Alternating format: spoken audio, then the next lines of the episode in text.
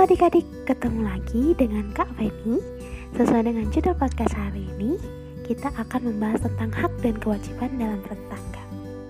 Jadi adik-adik, hak itu apa sih dan kewajiban itu apa sih? Hak adalah sesuatu yang didapatkan atau diterima seseorang jika telah melakukan serangkaian kegiatan adik-adik. Hak ini bisa dimiliki setelah melaksanakan kewajiban. Kewajiban berasal dari kata dasar wajib adik-adik yang artinya harus. Kewajiban berarti sesuatu yang harus dilaksanakan oleh seseorang sesuai dengan aturan yang berlaku. Kewajiban adalah segala sesuatu yang harus dilakukan dengan penuh tanggung jawab untuk mendapatkan hak. Jadi, adik-adik, hak dan kewajiban itu harus seimbang ya. Maksudnya, gak boleh menuntut hak, tapi adik-adik gak mau ngelakuin kewajibannya. Nah, adik-adik, hak dan kewajiban dalam bertetangga itu ada loh. Yang pertama kewajibannya adalah mengenal tetangga kita. Jadi adik-adik harus tahu nama dan asal kota tetangga adik-adik ataupun hal yang berhubungan dengan tetangga adik-adik. Yang kedua, membuat tetangga merasa aman, nyaman bertetangga dengan kita. Yang ketiga, ramah dan sopan kepada tetangga. Ingat, harus senyum ya kalau ketemu dengan tetangga. Ayo, yang keempat ada menghargai dan menghormati tetangga.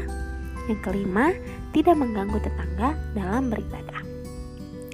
Lalu, setelah adik-adik melakukan kewajiban tersebut, adik-adik dapat mendapatkan hak yaitu yang pertama, mendapatkan ketenangan dan kenyamanan.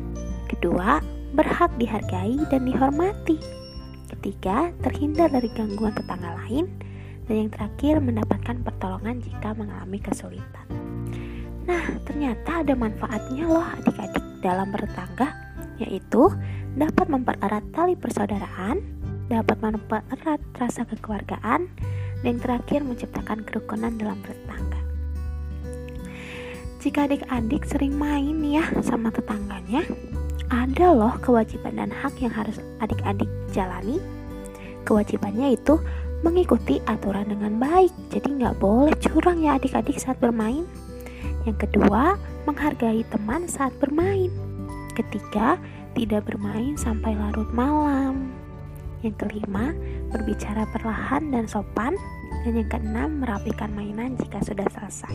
Nah adik-adik, jika adik-adik bermain dengan tetangga adik-adik, adik-adik harus ya rapihin mainannya biar tetangga adik-adik merasa nyaman ketika adik-adik bermain ke rumahnya.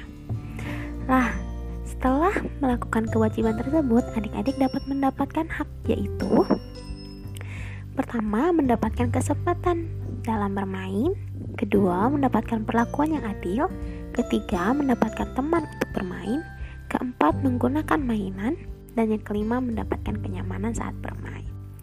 Jadi adik-adik, jangan sampai lupa ya Untuk tetap melakukan kewajiban adik-adik dalam bertetangga Sehingga nanti adik-adik akan menerima hak yang sesuai dengan kewajiban yang telah adik-adik lakukan. Sekian pembahasan kali ini, sampai jumpa adik-adik.